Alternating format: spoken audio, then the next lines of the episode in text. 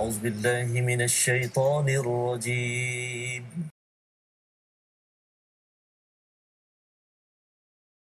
بسم الله الرحمن الرحيم. الحمد لله رب العالمين. الرحمن الرحيم.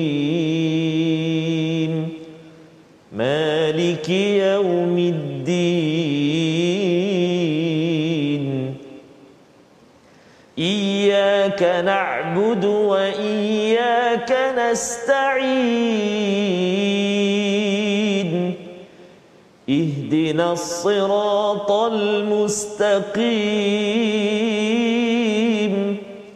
صراط الذين أنعمت عليهم غير المغضوب عليهم ولا الضالين.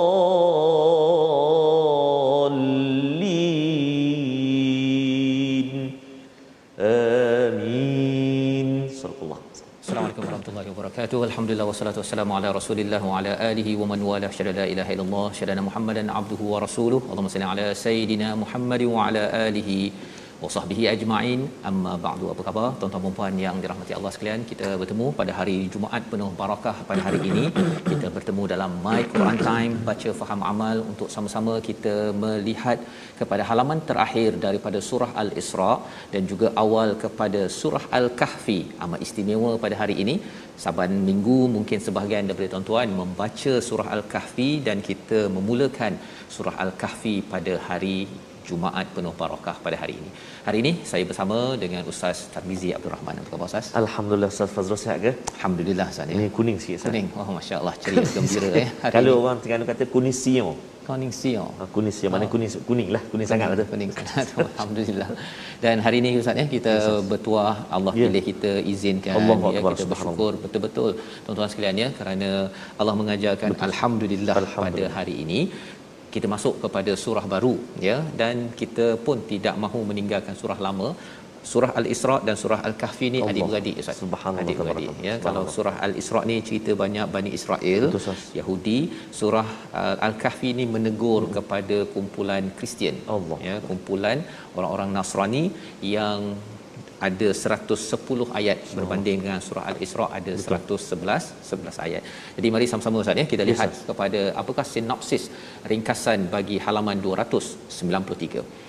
Pada ayat 105 hingga 109 kita akan melihat kepada mukjizat Al-Quran ya yang akan sama-sama kita lihat apakah Al-Quran ya sebagai kesimpulan akhir dan bagaimanakah memberi respon kepada Al-Quran itu sendiri. Ini kita baca ayat 105 hingga 109. Dan kemudian di hujung itu surah Al-Isra Allah menyeru kepada kita berdoa kepada Allah dengan asmaullahul husna dan Allah menutup pada ayat 111 itu dengan memuji Allah dan menyatakan lima panduan tauhid ya itu sebabnya bila kita berdoa kita menguatkan tauhid dan tauhid inilah yang membezakan di antara mereka yang beriman dengan orang yang beriman dan berilmu dan orang yang tidak ber, beriman. Inilah surah Al-Isra dan kita sambung pada surah Al-Kahfi ayat 1 hingga 4 apakah puji-pujian? Bagaimanakah memuji Allah dan Allah mengaitkan pujian itu? Kalau dalam surah Fatihah berkaitan dengan Rabbul Alamin di sini berkaitan dengan fungsi Al-Quran yang berperanan untuk memberi banyak manfaat kepada kepada kita insya-Allah. Jadi kita akan baca ya daripada surah Al-Isra bahagian terakhir. Kita mulakan dahulu dengan doa ringkas kita subhanakala ilmalana illa ma 'allamtana innaka antal alimul hakim. Rabbi zidni ilma ya Allah tambahkanlah ilmu untuk untuk saya untuk tuan-tuan untuk kita se semua jom kita baca ayat 105 hingga 111 bersama Ustaz Tarmizi Baik, terima kasih kepada Ustaz Fazrul. Bismillahirrahmanirrahim. Assalamualaikum warahmatullahi wabarakatuh. Alhamdulillah wassalatu wassalamu ala Rasulillah wa ala alihi wa sahbihi man wala wa ba'da. Apa khabar semua ayahanda dan bonda, tuan-tuan dan puan-puan muslimin dan muslimat, para penonton sama ada di kaca TV maupun sahabat-sahabat kita penonton di Facebook ataupun di uh, media sosial yang lain. Kita ada YouTube saja juga. Mudah-mudahan kita terus bersama dengan Al-Quran dan uh, saat ini kita berada di penghulu segala hari dan istimewa seperti mana yang disebut oleh Ustaz Fazrul tadi kita berada di akhir Al-Isra dan kita bertemu dengan satu surah yang selalu kita baca Ustaz ya. Uh-huh. Kita kadang-kadang baca malam Jumaat, kadang kita baca pagi Jumaat, kadang-kadang baca separuh malam tadi. Uh-huh. Sambung hari ini pula tak ada masalah. Tak, ha, tak ada masalah. Sekejap lagi sebelum kita bacakan surah Al-Kahfi kita akan kongsikan satu dua hadis eh, berkenaan dengan surah Al-Kahfi. Namun menarik Ustaz hari ini Hari itu kita dah bersama uh, kita ada sujud tilawah. Sujud tilawah. Dan hari ini insya-Allah satu lagi. Satu lagi. Kali Barangkali, kedua ni. Ada kali kedua. Barangkali ada yang subuh tadi dia uh, solat uh, solat itu sujud sajadah. Itu sujud sajadah. Di surah atau masjid baca surah as-sajadah kan. Uh-huh. Yang ni kita nak berjumpa pula ayat yang ke uh, 109 nanti tuan-tuan dan puan sahabat Al-Quran semuanya kita akan uh, sama-sama bagi yang berkelapangan kita nak sujud tilawah iaitu uh, uh, sunat muakkad di sisi imam imam kita Imam Asy-Syafi'i dan uh, kalau kita boleh kongsikan sekali lagi Ustaz uh, tata cara dia uh, iaitu kita pernah kongsi sebelum ini. Kita berniat untuk sujud tilawah takbiratul ihram kemudian kita sujud dan kita baca zikir ketika uh, kita sujud itu. Sajada wajhi lilladhi khalaqahu wa sawwarahu wa syaqqa sam'ahu ila akhir. Uh, kalau bolehlah uh, ataupun ada juga diajarkan zikir-zikir yang lain pun boleh. Ataupun kita sekadar baca tasbih pun boleh, boleh. subhanarabbiyal a'la wa bihamdihi pun boleh. Ataupun subhanallah walhamdulillah wala ilaha illallah wallahu akbar uh, boleh insyaallah. Uh, dan juga kita boleh amalkan doa-doa yang diajukan. Uh, dan kemudian uh, kita bangkit daripada sujud kita bagi salam kiri salam. dan kanan. Disebut oleh majoriti ulama mazhab Syafi'i, Imam An-Nawawi, Imam Khatib Syirbini, Ibnu Hajar Al-Haythami dan lain-lain lagi. Jadi insya-Allah so, lagi salam kanan ke kiri. Ya, salam ke kanan kanan dulu kanan dulu oh kiri okay. kanan dulu silap tadi okey okay. jadi dah dua kali silap okay.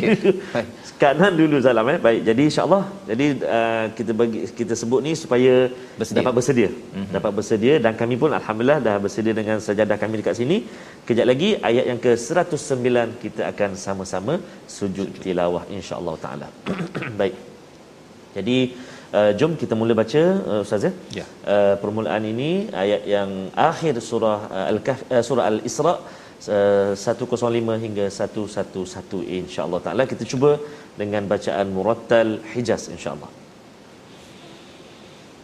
A'udzu billahi minasy syaithanir rajim. وبالحق أنزلناه وبالحق نزل وما أرسلناك إلا مبشرا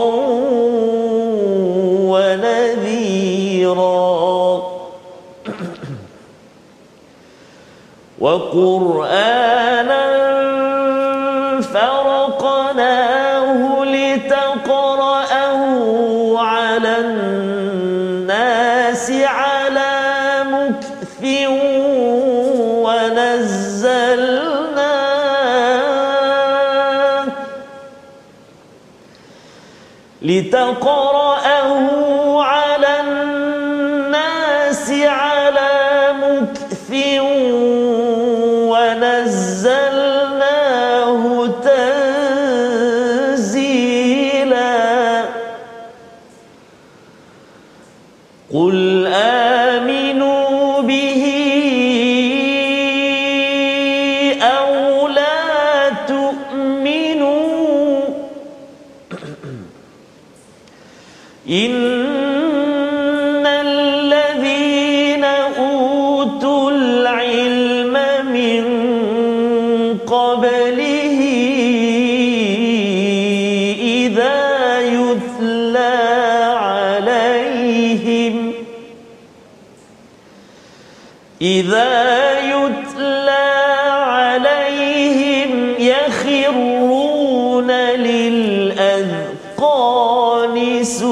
سجدا ويقولون سبحان ربنا إن كان وعد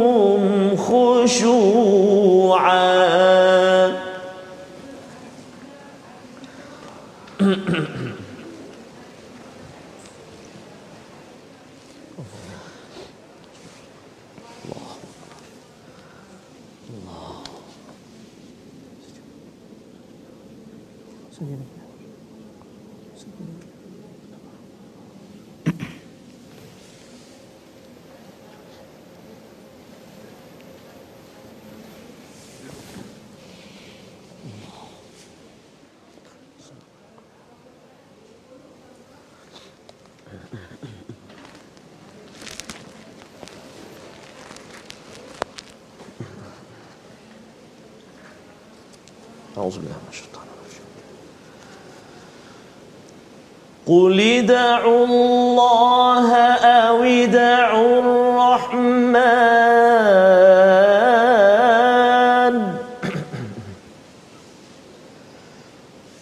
قل ادعوا الله أو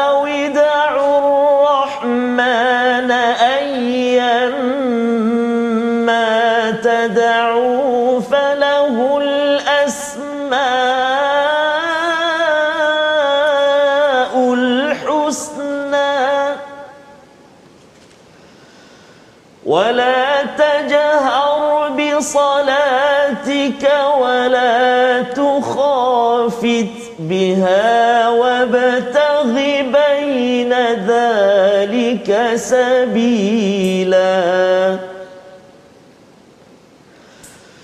وقل الحمد لله الذي لم يتخذ ولدا ولم يكن له شريك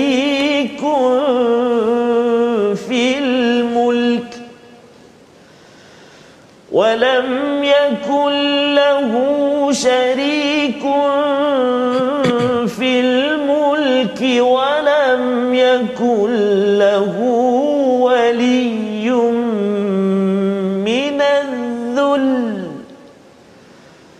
ولم يكن له ولي من الذل وكبره تكبيرا صدق الله العظيم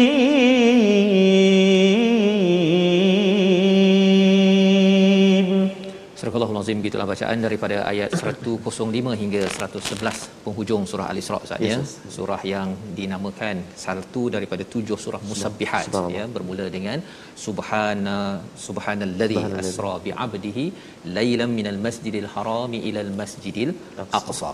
Jadi di hujung ini ayat 105 kalau ayat 104 semalam bercerita tentang bagaimana ada kaitannya Bani Israel yang dijumpakan kembali di uh, di seantero dunia yang sudah ber, bergerak-gerak tetapi akhirnya lafifa ditemukan kembali Allah membawakan kepada hakikat al-Quran ya. Wabil haqqi anzalnahu wabil haqqi nazal iaitu al-Quran itu dengan kebenaran ia diturunkan dan ianya turun dengan kebenaran. Oh, apa maksudnya itu?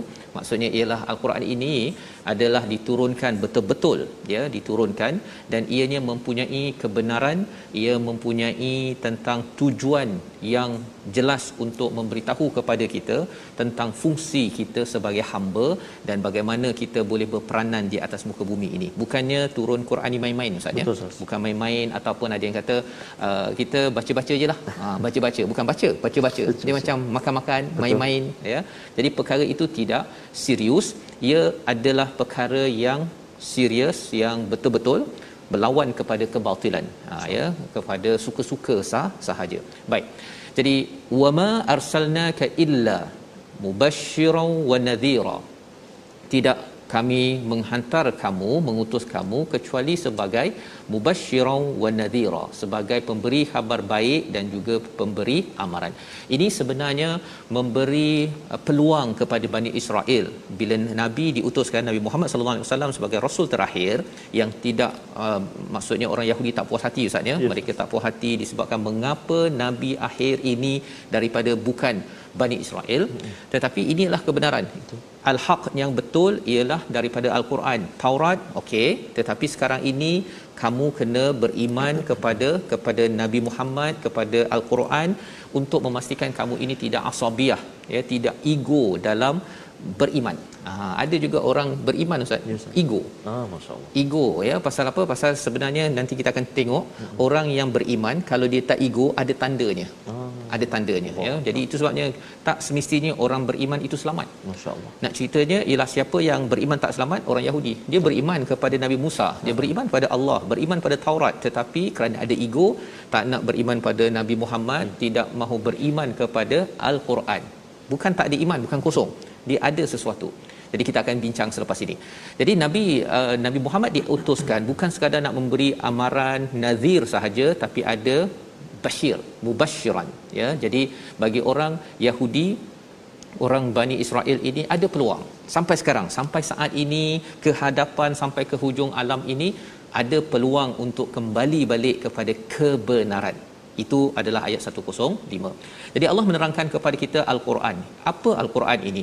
Wa Qur'anan faraqnahu litaqra'u iaitu kami turunkan al-Quran ini beransur-ansur agar kamu membacanya deng- kepada manusia perlahan-lahan ya untuk dibacakan kepada seluruh manusia bukan sekadar orang yang Islam sahaja ya itu sebabnya ustaz ya my Quran time ni kita doakan Amin, agar ya. tuan-tuan share beritahu pada kawan dengarkan ya dengarkan bila ustaz Tarmizi baca ya dengarkan bukan sekadar pada orang yang Islam tetapi ya. bukan Islam juga pasal ia bila dibacakan ala mukthin perlahan-lahan ya.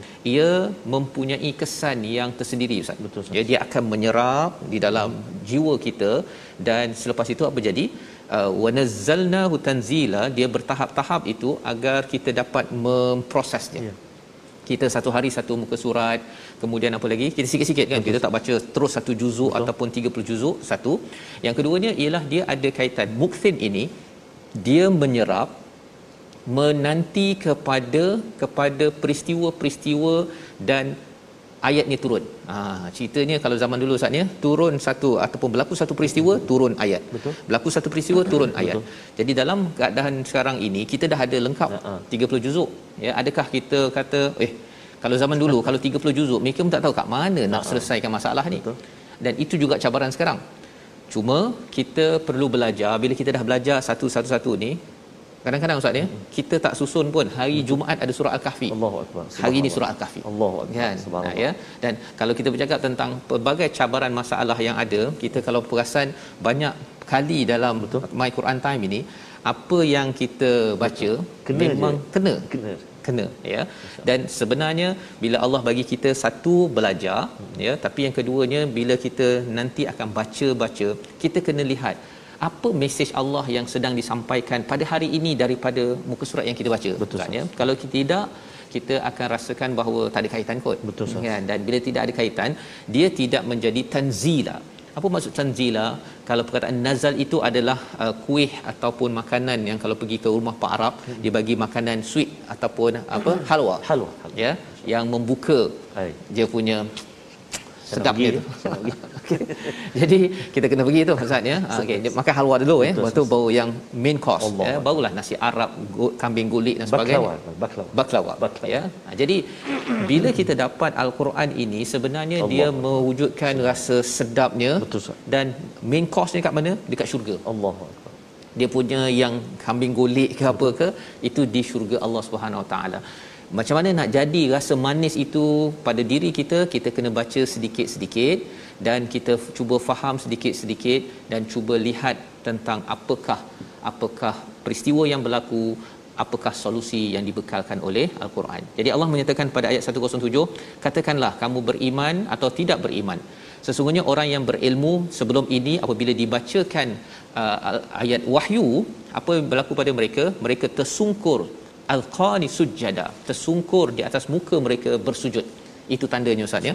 Tanda seseorang itu dapat Quran dia beriman. Ya. tanda pertama dia kalau dia berilmu ya dia akan sujud kepada Allah Subhanahu Wa Taala. Ya bila dia baca al-Quran tersebut dan kalau ayat yang ke-108 itu dia cakap apa? Subhana rabbina. Tadi kan kita sujud kita cakap Betul, subhan ya. ataupun sajada wajhi allazi khalaqahu wa sawa ataupun minimum subhanallah. Subhanallah. subhanallah.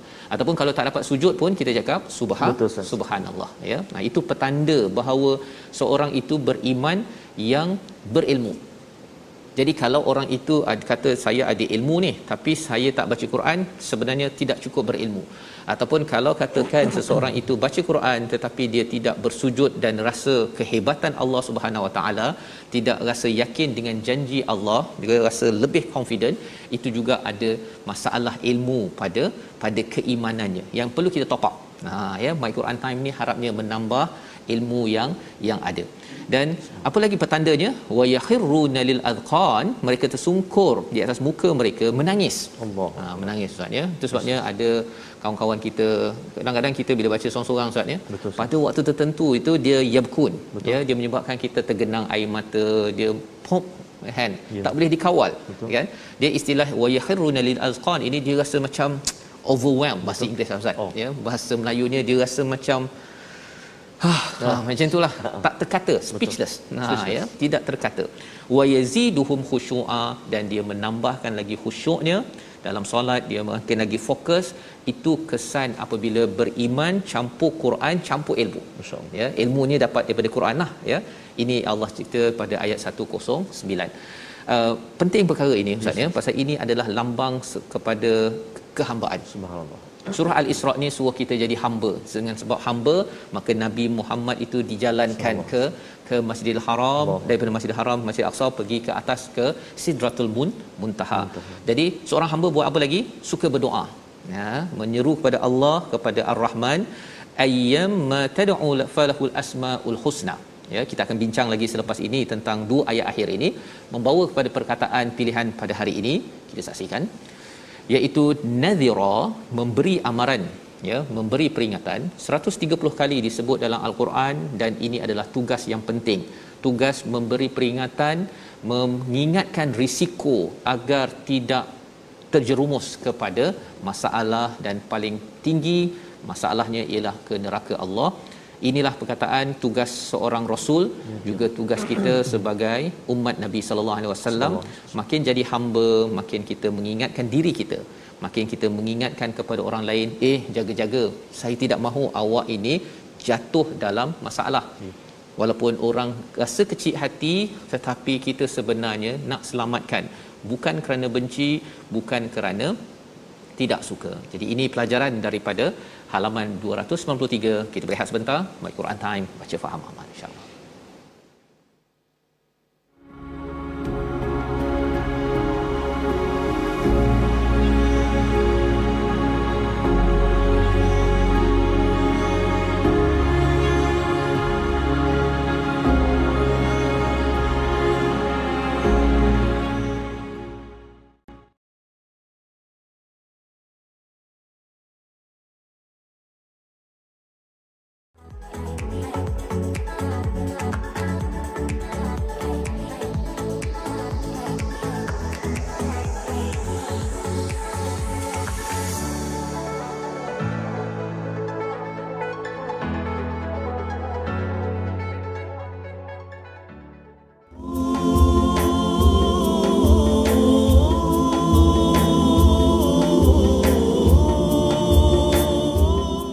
Allahumma salli ala sayyidina Muhammadin wa ala ali sayyidina Muhammad di penghulu segala hari ini perbanyakkan ustaz ya. Ya. Uh, kalau bagi kita bagi kaum muslimin mm-hmm. uh, ayah-ayah abang-abang selalu diperingatkan uh, oleh khatib oleh uh, muazzin untuk kita perbanyakkan ucapan salawat dan salam melalui firman Allah Subhanahu wa taala ba'da a'udzubillahi minasyaitonir rajim innallaha wa malaikatahu yusalluna 'alan nabiy يا ايها الذين امنوا صلوا عليه وسلموا تسليما صدق الله العظيم kita diingatkan untuk kita uh, senantiasa bersalawat ucapkan salawat dan salam ke atas junjungan besar kekasih kita baginda Nabi Muhammad sallallahu alaihi wa ala alihi wasallam. Alhamdulillah. Baik Ustaz uh, Fazrul uh, dan juga sahabat-sahabat Al-Quran semuanya kita nak berkongsi Ya. uh, ilmu tajwid sikit pada hari ini. Sebenarnya kita nak menyambung pengajian kita sebelum ini iaitu tentang maksilah. Kita nak melihat maksilah ha. Ha jangan mak mak salah pula. maksilah kita nak sambung hari ini apa dia? Uh, contoh-contoh uh, maksilah iaitu maksilah terjadi apabila huruf ha dhamir berada di antara dua huruf yang berbaris dan dibaca secara wasal. Ha, bila dia bersambung saja dia berlaku maksilah tu ha. Kalau kita waqaf pada tempat ha dhamir tu dia tak berlaku. Baik, contohnya pada hari ini kita nak kongsi dalam surah Al-Baqarah ayat yang ke-24 uh, maaf saya dalam surah yang ke-20 uh, kata silap surah Taha. Betul, surah Taha iaitu kalimah dia idhhab ila fir'auna innahu tagha.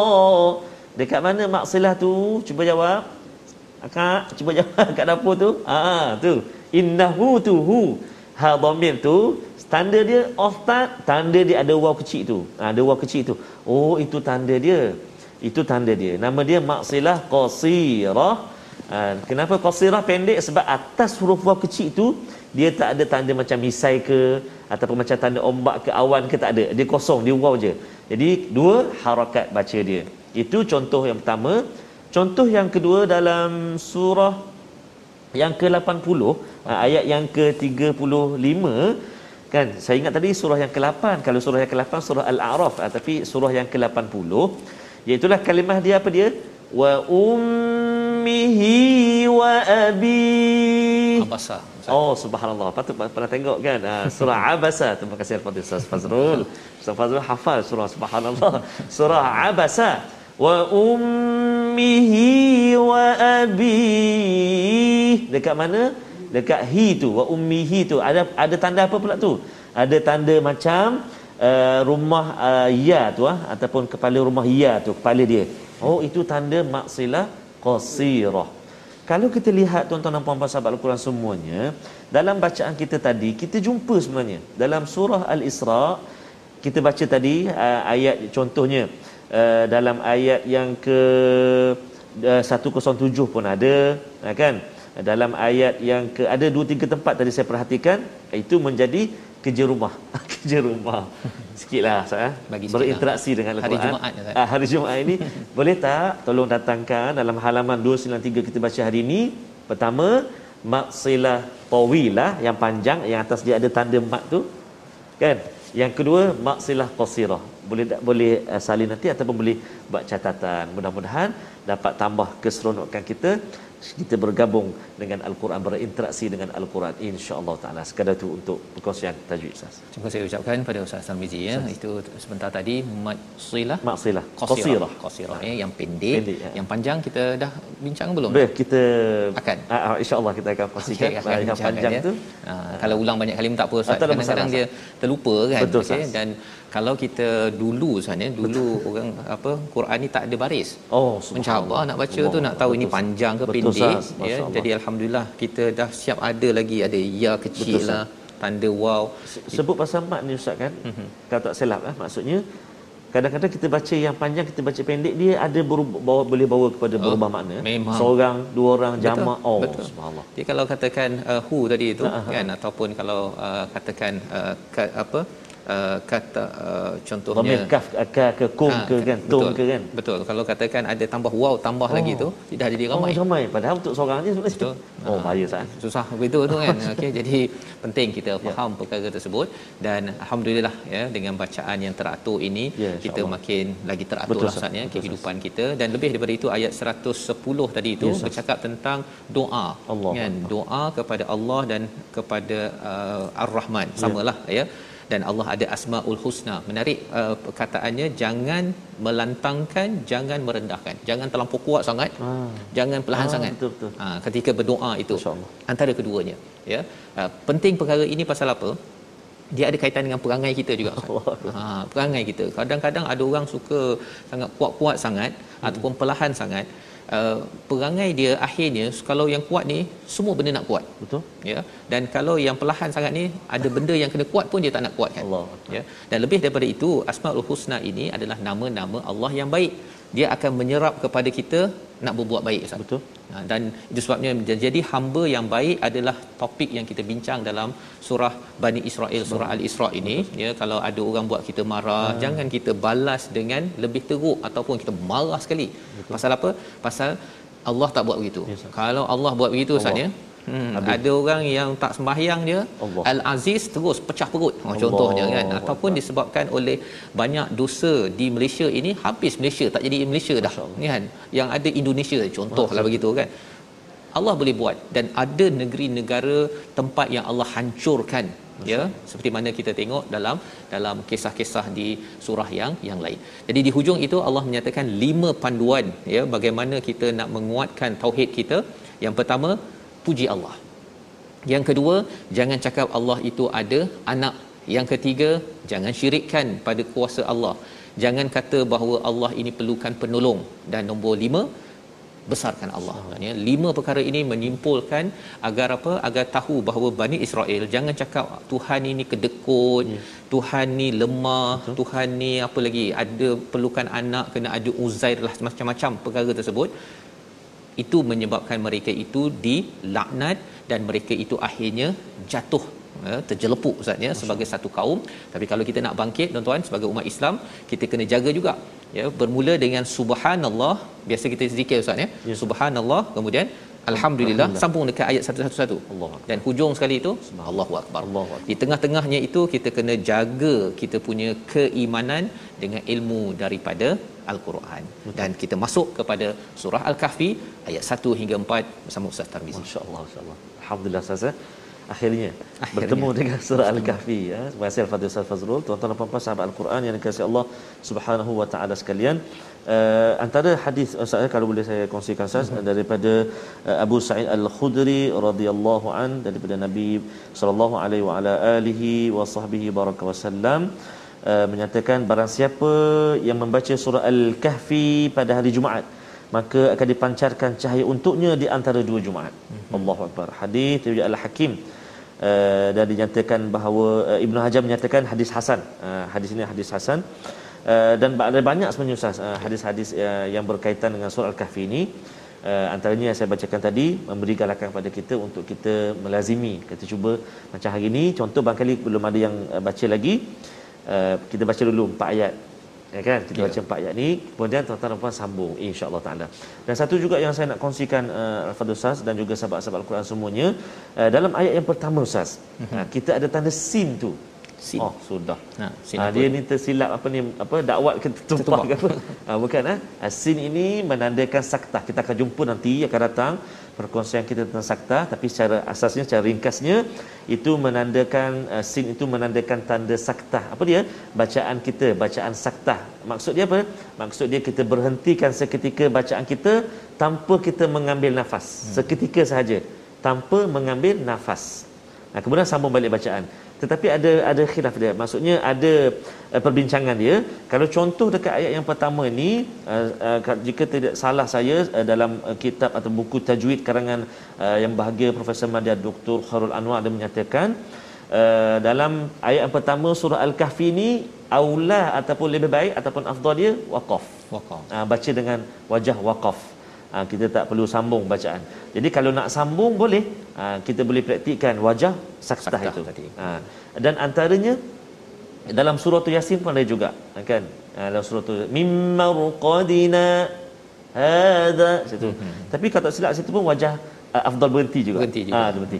Yang uh, elok ataupun afdal uh, baca saktah antaranya uh, pada kallabal rona al uh, kalau tak silap al mutaffifin kan Mutaffifin. nanti kita tengok balik sekejap lagi saya kongsikan uh, yang situ uh, aulah wajah dia baca dengan saktah Wasal. wasal.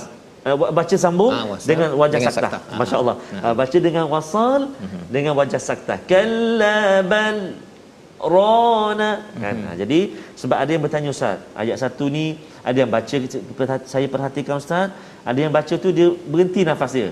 Ah. Ha, sebab apa? Sebab memang sebab dia wakaf yang terbaik. Ya. Dia akhir ayat, dia hujung dah ayat tu. Ayat pertama dia kira kan. Ha, tapi kalau dalam istilah pengajian qiraat dia panggil ru'usul ayat, permulaan ayat, kepala Betul. ayat. Ha, Betul. kita belajar akhir ayat, ha, kan? Jadi hari ini kita nak baca, kita baca dengan wajah waqaf lah ataupun kita nak waqafkan bacaan kat sini, maka tak berlaku Eh, uh, sakta. sakta uh, ha, kita akan jumpa sakta nanti insya-Allah pada pertemuan surah-surah akan datang ya. Insya-Allah. Insya-Allah. Jom kita sama-sama baca uh, surah Al-Kahfi ayat 1 hingga 4. Kita baca dengan bacaan murattal jiharkah insya-Allah ya. Eh? Baik. A'udzu billahi minasyaitonir rajim. Bismillahirrahmanirrahim.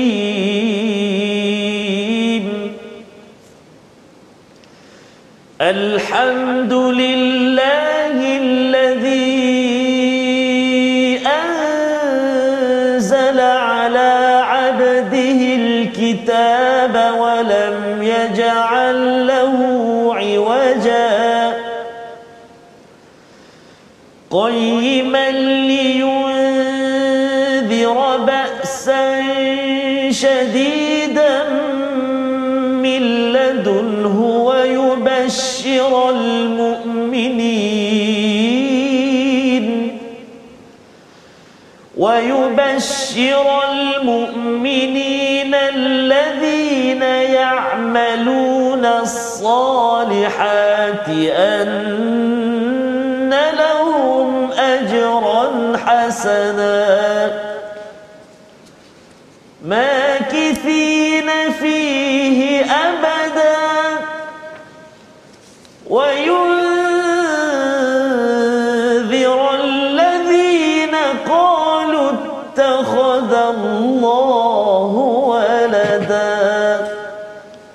صدق الله العظيم Surah Al-Azim, begitulah bacaan ayat pertama hingga keempat surah Al-Kahfi, surah 18 kita memulakan alhamdulillah ya, kita memuji Allah. Ini adalah surah ketiga daripada lima surah dalam Al-Quran yang bermula dengan alhamdulillah iaitu surah Al-Fatihah ya yang dibincangkan ulama alhamdulillah itu ayat pertama Ustaz ya. Dan yang kedua surah Al-An'am dan kali ini kita bertemu dengan surah Al-Kahfi.